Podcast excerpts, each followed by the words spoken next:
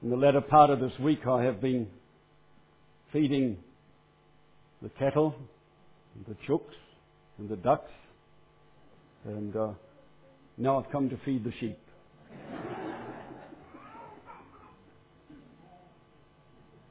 Let's bow our heads in a word of prayer as we come.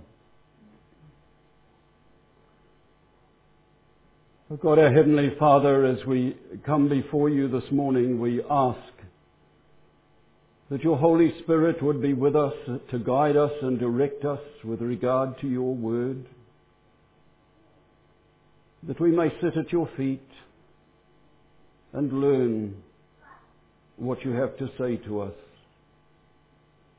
Oh, be gracious to us, we pray, because we acknowledge that we don't deserve any of your goodness.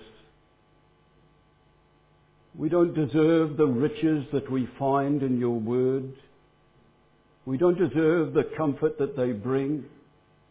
We don't deserve the hope that is there. And so we come with grateful hearts that you have condescended to speak to us in this word. And so we ask, Lord, that as we come, and as it is explained, that it might find its place in our heart and in our minds, and direct our living, that we may glorify you in what we do. Because we ask it in Jesus' name and for his glory. Amen. And I have chosen over these uh, three months that I have with you uh, to share with you some thoughts from the Sermon on the Mount. We read in Matthew 5 when Jesus saw the crowds, he went up on the mountain, and after he sat down, his disciples came to him, and he opened his mouth and began to teach them, saying, and then he goes on with that great message that we read in chapters 5 through to 7. They are precious verses, precious chapters in the New Testament because they are chapters where the Lord Jesus is speaking particularly to those who were close to him. Well, there were others present, and there were others, no doubt, who heard exactly what he had to say. But the words that he said were directed to those who were his. The discourse covers the whole of chapters 5, 6 and 7 of Matthew and begins with the section generally known as the Beatitudes, those eight sayings that describe the qualities of the character that belong to those who are members of God's kingdom. And these are followed by practical applications that demonstrate how those characteristics are at work in real life. And then finally, there is an encouragement to enter the kingdom, to enter by the narrow gate. The gate, that gate being faith in the Lord Jesus himself. The only way, the only truth, and the life. Now, in the weeks ahead, what I plan is that we should look at that beginning section of the sermon, the Beatitudes. Some regard them as rules for life. And they speak of living by the Sermon on the Mount. But they are not rules. Rather, they are a description of life. That life which is the gift of the Holy Spirit to those who are born again. Most commentators regard them as being a description of the character that belongs to the true citizen of the kingdom. So the first thing we must take on board is that the Lord Jesus is not speaking here of several different categories of people. Some of whom are mourners, you know, they're always down at the mouth. And some who are merciful, they always see the best in other people and try to do the best for them. Or some who are peacemakers. No, he's not talking about people with different bents in their life. All these attributes spoken of in the Beatitudes belong in some degree to everyone who has been truly born again by the work of the Holy Spirit. And for this reason, I think this passage is being an expansion, if you like, of what the Lord Jesus says in John 3 when he says to Nicodemus, Truly, truly, I say to you, unless one is born again, he cannot see the kingdom of God. Here in our passage, the Lord Jesus explains what it means in real life to be born again. What it means to have the life-giving Spirit which He gives at work in our lives. They are therefore to be distinguished from the gifts of the Spirit, which He gives uh, for us to edify the church, if you like, to build up the church. These gifts that may not be possessed by everyone in the church.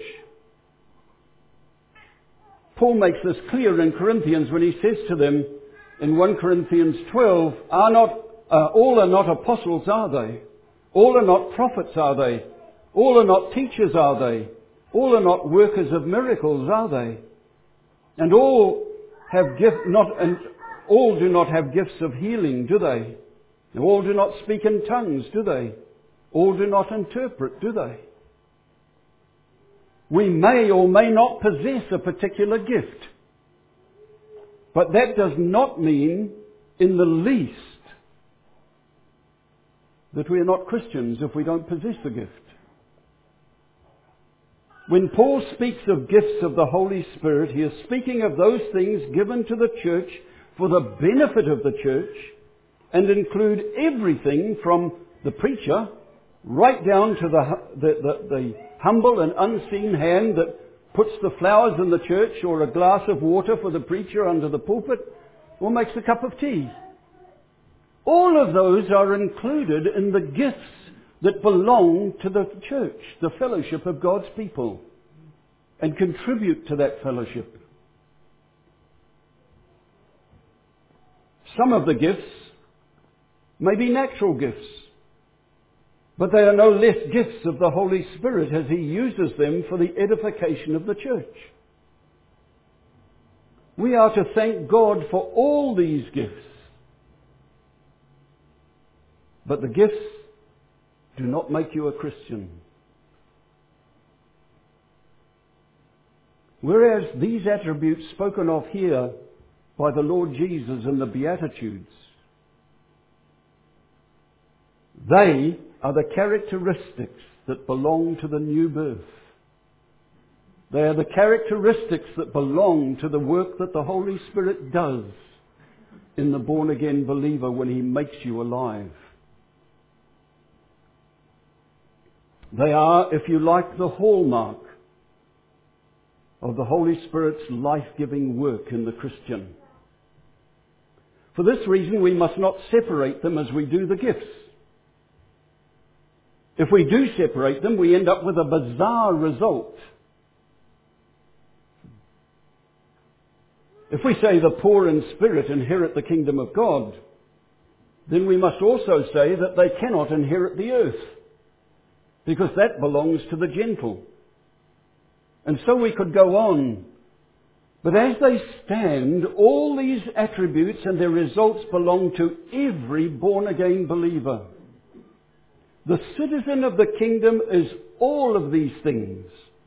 Not necessarily all to the same degree, nor all in their perfection. But the born again citizen all find their desires, and this is important for us to understand, all find their desires fulfilled in these principles.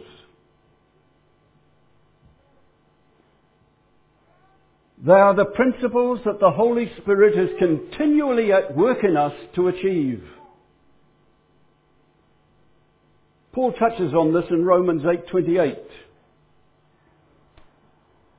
when he says, And we know that God causes all things to work together for the good of those who love God. And generally we stop there and we make a big mistake. Because that whole passage, 28 and 29, should be read together. In fact, the whole thing, but those verses should be put together. Listen. And we know that God causes all things to work together for the good of those who love God, those who are called according to His purposes.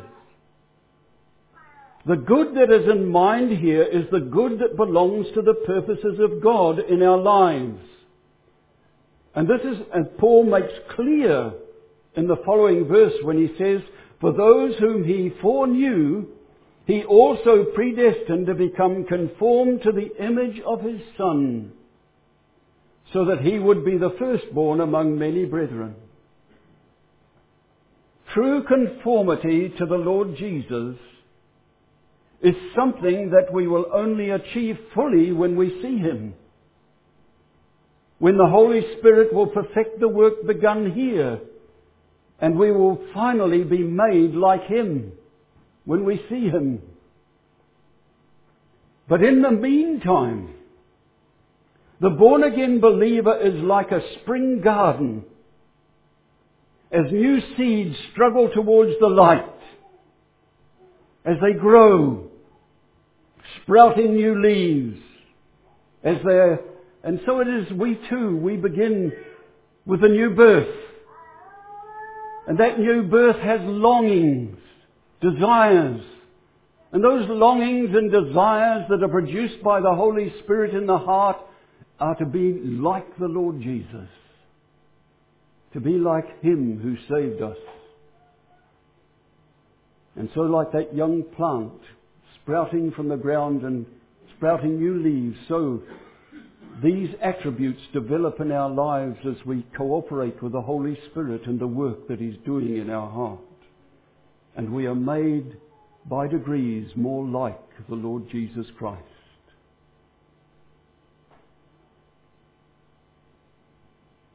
But because we're imperfect, sometimes we find some growing vigorously and some find, seem to not grow at all. And we have to spend more time But the Holy Spirit is at work in you. And He's at work in you to produce these things about which we're going to speak. And by degrees, He is bringing them about in your life if you are truly born again. Besides the Word of God, these attributes are the Christian's most potent weapon of evangelism and the most provocative source of persecution in this world.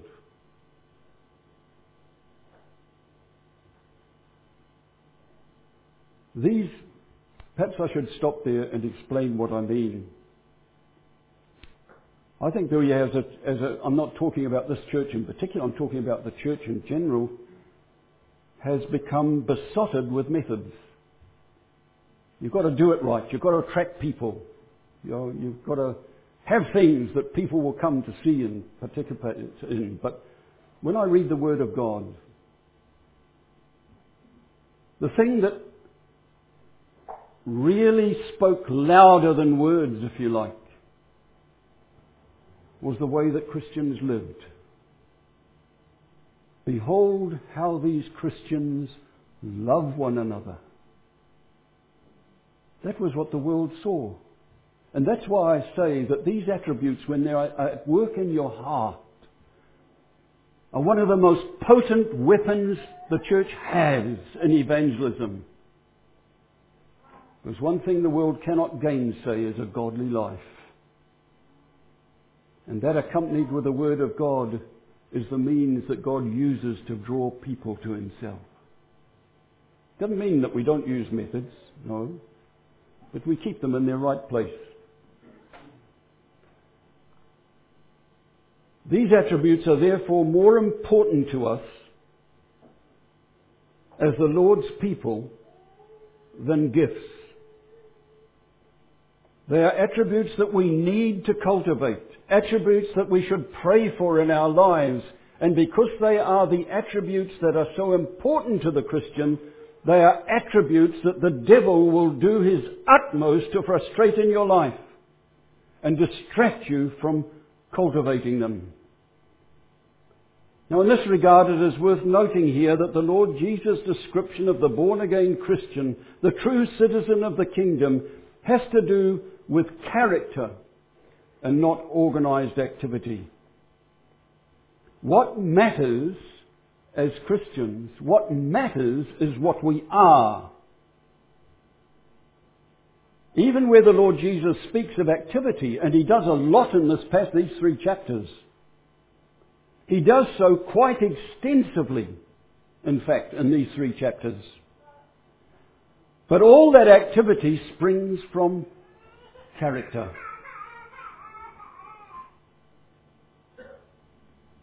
Good fruit always grows on good trees. You'll know them, he says, by their fruits. Grapes are not gathered from thorn bushes, nor figs from thistles, are they? So every good tree bears good fruit. But the bad tree bears bad fruit. Every good tree cannot produce bad fruit, nor can a bad tree produce good fruit. Every tree that does not bear good fruit is cut down and thrown into the fire. So then you will know them by their fruits. Thus, what we believe, and this is important for us, what we believe must have a defining influence over what we do and the way that we behave. Whether it be our private actions or our corporate decisions as a body of God's people. What we believe must have a defining influence over what we do. A man or woman may appear to us to be godly and upright, but still be doing it from bad motives. We may not be adulterers outwardly, but still be lustful we may not steal, but still be covetous. We may not be murderers, but still be character assassins. And so we could go on. So much of our activity in the gathered church can be done with superficial motives, sometimes even from the wrong motives. For instance, I can preach I can stand up here and preach to you not for the edification of the church, not in order that you may grow in your faith and love the Lord more and become more like Him, but I can stand here and preach in order that you may admire me and think well of me.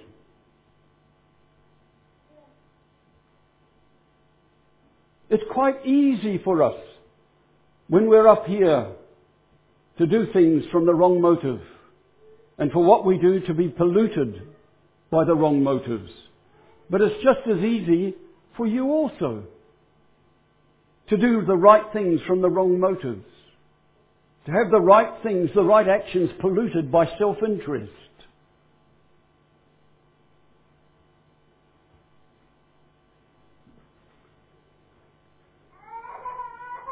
Here's another lesson for us to learn as God's people the exercise of our gifts in the church are actions that can be done not so as to as a service to the Lord Jesus and for the benefit of the church and its quest to be Christ-like, but they can be done as service to self. I have not time to deal here with such things as good works from bad motives, but Suffice to say that we are looking at life here from the way that God sees things, not the way we see them. And so the things that we're going to be dealing with over the next few weeks are intensely personal.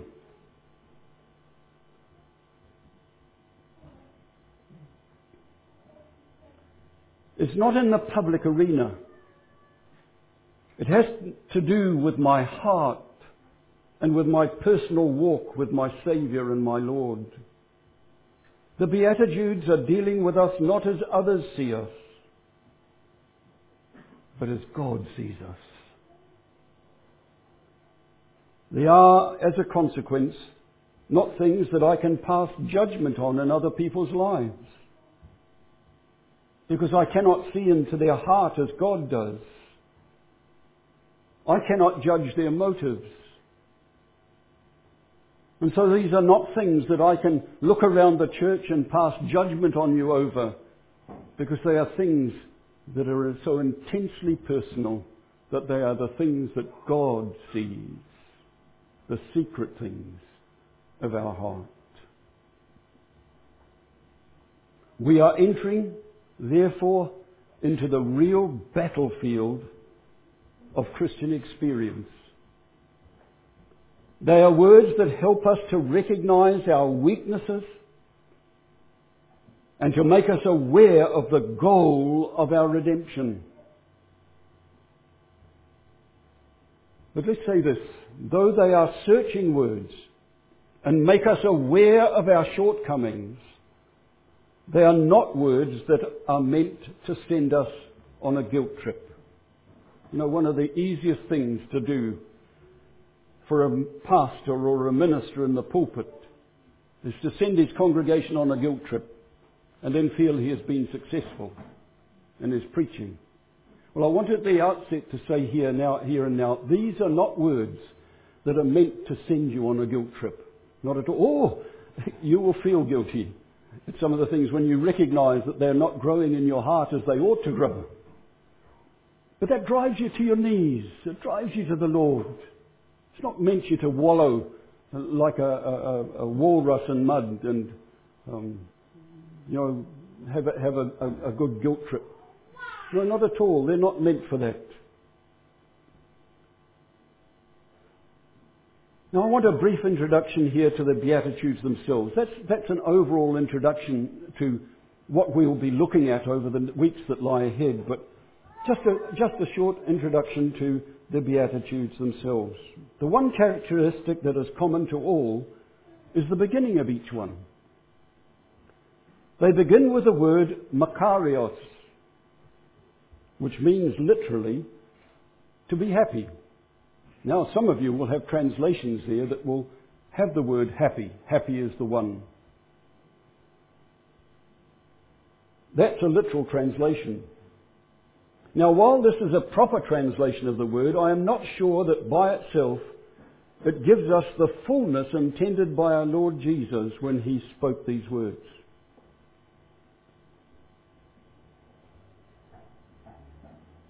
For instance, I cannot, it cannot mean just being happy or cheerful when it says happy and cheerful are those who mourn. There's got to be something more there than just being happy.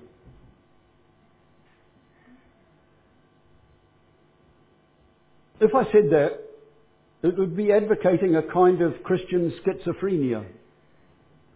And that is clearly not the case. There is a deliberate contrast in these things, but not a contradiction. A deliberate contrast where the Lord says, Happy is the man who mourns, or happy is the person who is poor in spirit. There's a deliberate contrast, but not a contradiction. He is speaking of a happiness that has its, as its foundation a deep, uh, has its foundation rather in deep spiritual realities, things that are not subject to the outside influences of this world. The kind of happiness that is not subject to our state in this life, to our material security, how much money we have in the bank, or the state of our health. Is that kind of happiness is fickle. It can disappear more quickly than it came. It can be stolen or damaged or lost. And most of us know this. And so we build fences to try and protect it. We carefully choose watertight investments to try and protect them.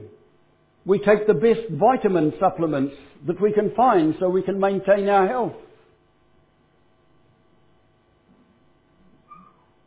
And when this kind of happiness is lost, it can bring great sorrow and even devastation to our lives. No, this is not the kind of happiness that the Lord Jesus is talking about here. Nor is he speaking of the person who is just naturally contented, naturally happy. People are not very ambitious in this life. They are not very covetous people. They are generally contented souls. They do not demand a lot from life. The Lord Jesus is not talking about such people. What our Lord Jesus speaks of here is a happiness or a contentment that is independent of our material situation. Our demeanour, or even our health. It is not dependent on these things at all. And it is not a natural contentment, but a supernatural contentment. A contentment given by the Holy Spirit, and thus a contentment that can only be known by those who are truly born again. It was the happiness of the Hebrew Christians who, after being, coming to faith in the Lord Jesus, entered a great conflict of sufferings partly by being made a public spectacle through reproaches and tribulations, and partly by becoming sharers with those who were so treated.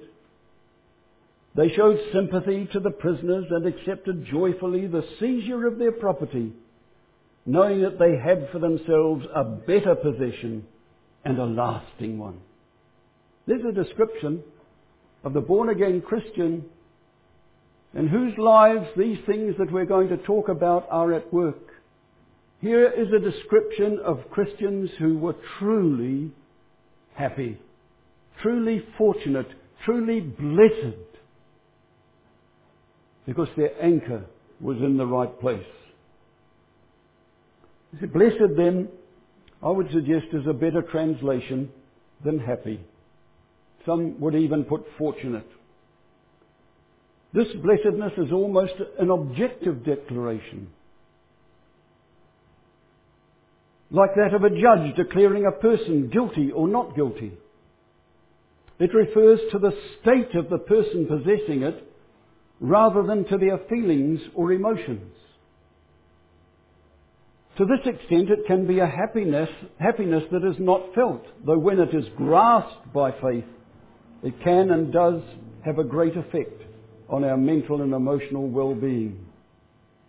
It brings real contentment. It brings real security to the heart. And so we can be sorrowing. We can be under tremendous tension. And yet there is in the heart an anchor that we can hold on to. An anchor that only the born again Christian can know.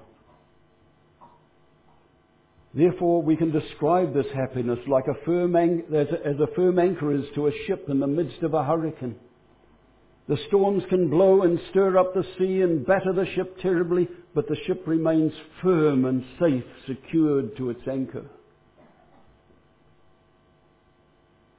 I, in South Africa, when I was still single, I used to um, live next to a home and very good friends I knew the boys very well. They were part of our young people's group. One of them I taught at high school as religious education teacher and coached as, as a, in the first 15 rugby. And there were occasions when I would be late home in my digs that was next door.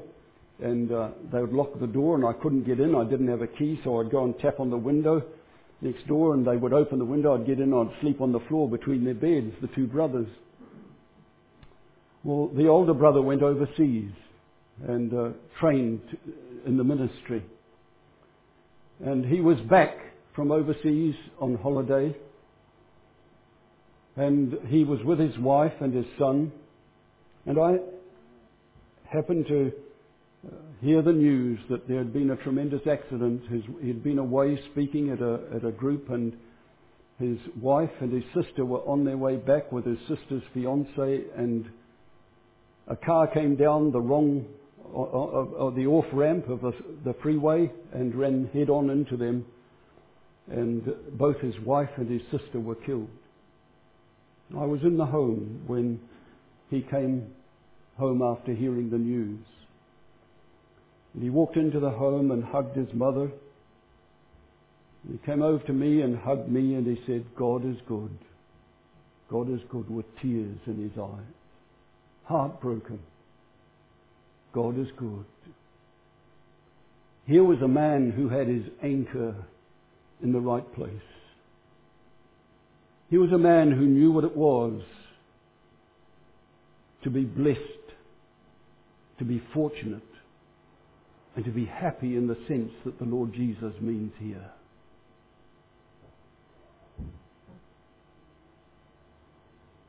It's a happiness that finds its source in the promises of God. And it is a happiness that has its roots in another sphere. Its roots are in the kingdom of heaven, but it has a very powerful effect on the way that we live here and now. David talks of this happiness in Psalm 1. How blessed is the man, he says, who does not walk in the counsel of the wicked, nor stand in the path of sinners, nor sit in the seat of scoffers, but his delight is in the law of the Lord, and in his law he meditates day and night. And of course, by law there he means word, the word of God. And because of this, it is a happiness that is found in very different objects than that offered to us by the world around us. It is found in those things that reconcile us to God. How blessed in Psalm 32 is he whose transgression is forgiven, whose sin is covered. How blessed is the man to whom the Lord does not impute iniquity, and in whose spirit there is no deceit. There's the happiness that the Lord is talking about in these things. It has a real consequence for us in this life and the hope we have for the next. In Psalm 4, you have put gladness in my heart, more than their grain and new wine abound. More than when their grain and new wine abound. In peace I will both lie down and sleep, for you alone, O Lord, make me dwell in safety. Here is a man who has his anchor in another life, in another sphere. And it affects the way that he lives in this life. The things that he loves and the things that he pursues. Here is true blessedness. The true joy of a heart that finds its source in our relationship to God and a deep personal confidence in Him. For example, even when we mourn, the source of our mourning is to be found not in the fact that our house is blown down or the car's blown up. The source of our mourning is to be found in our falling short of His expectations. Because He is the object of our love and our desire. There is no better expression of this mourning than Paul's cry, Wretched man that I am, who will set me free from this body of death?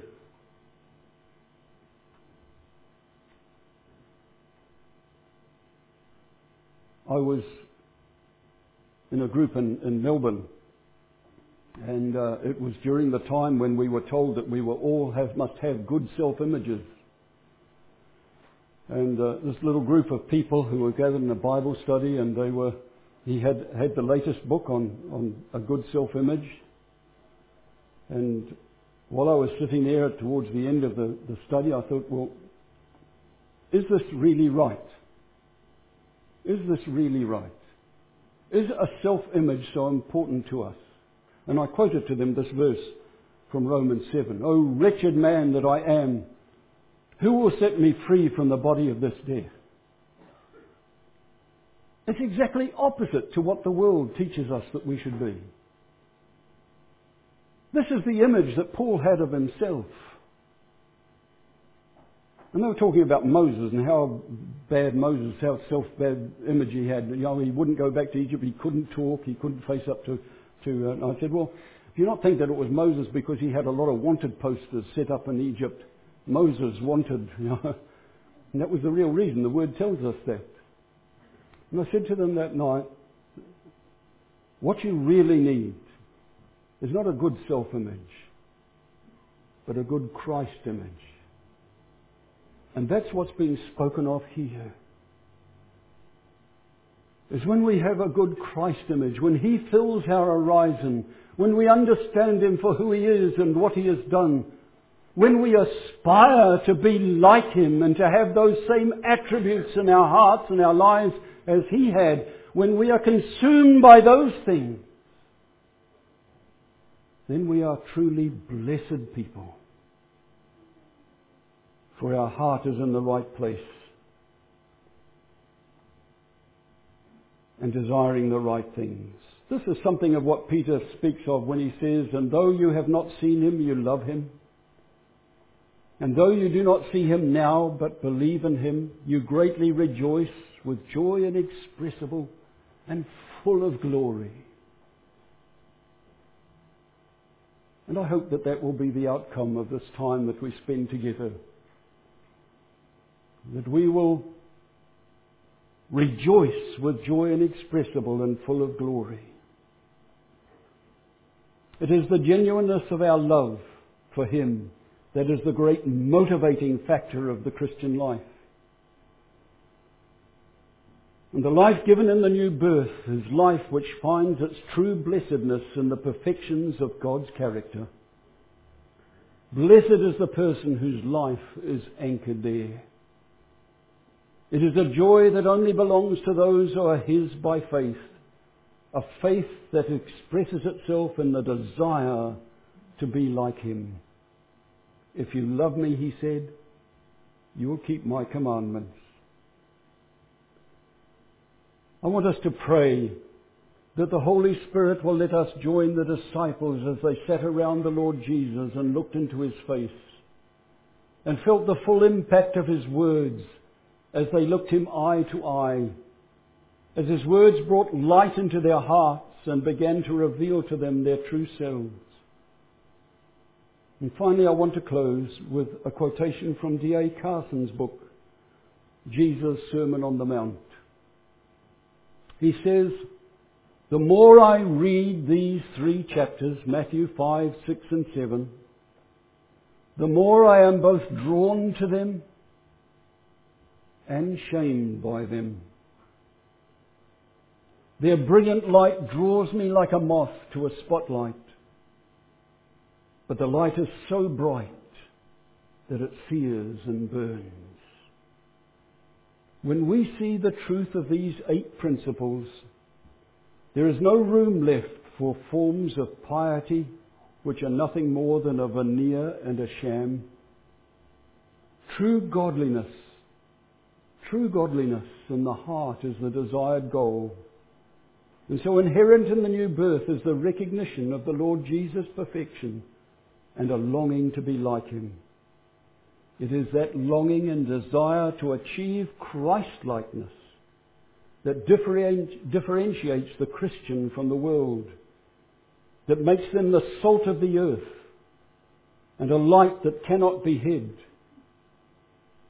and the target of the world's vindictiveness. Let us pray. Oh God, our Heavenly Father, be gracious to us, we pray. And give us these things that we do not deserve. Give us the desire to be like your Son. The aspirations that find their fulfillment in Him. So that He may become the pinnacle of our desires because we ask it in His name and for His glory. Amen.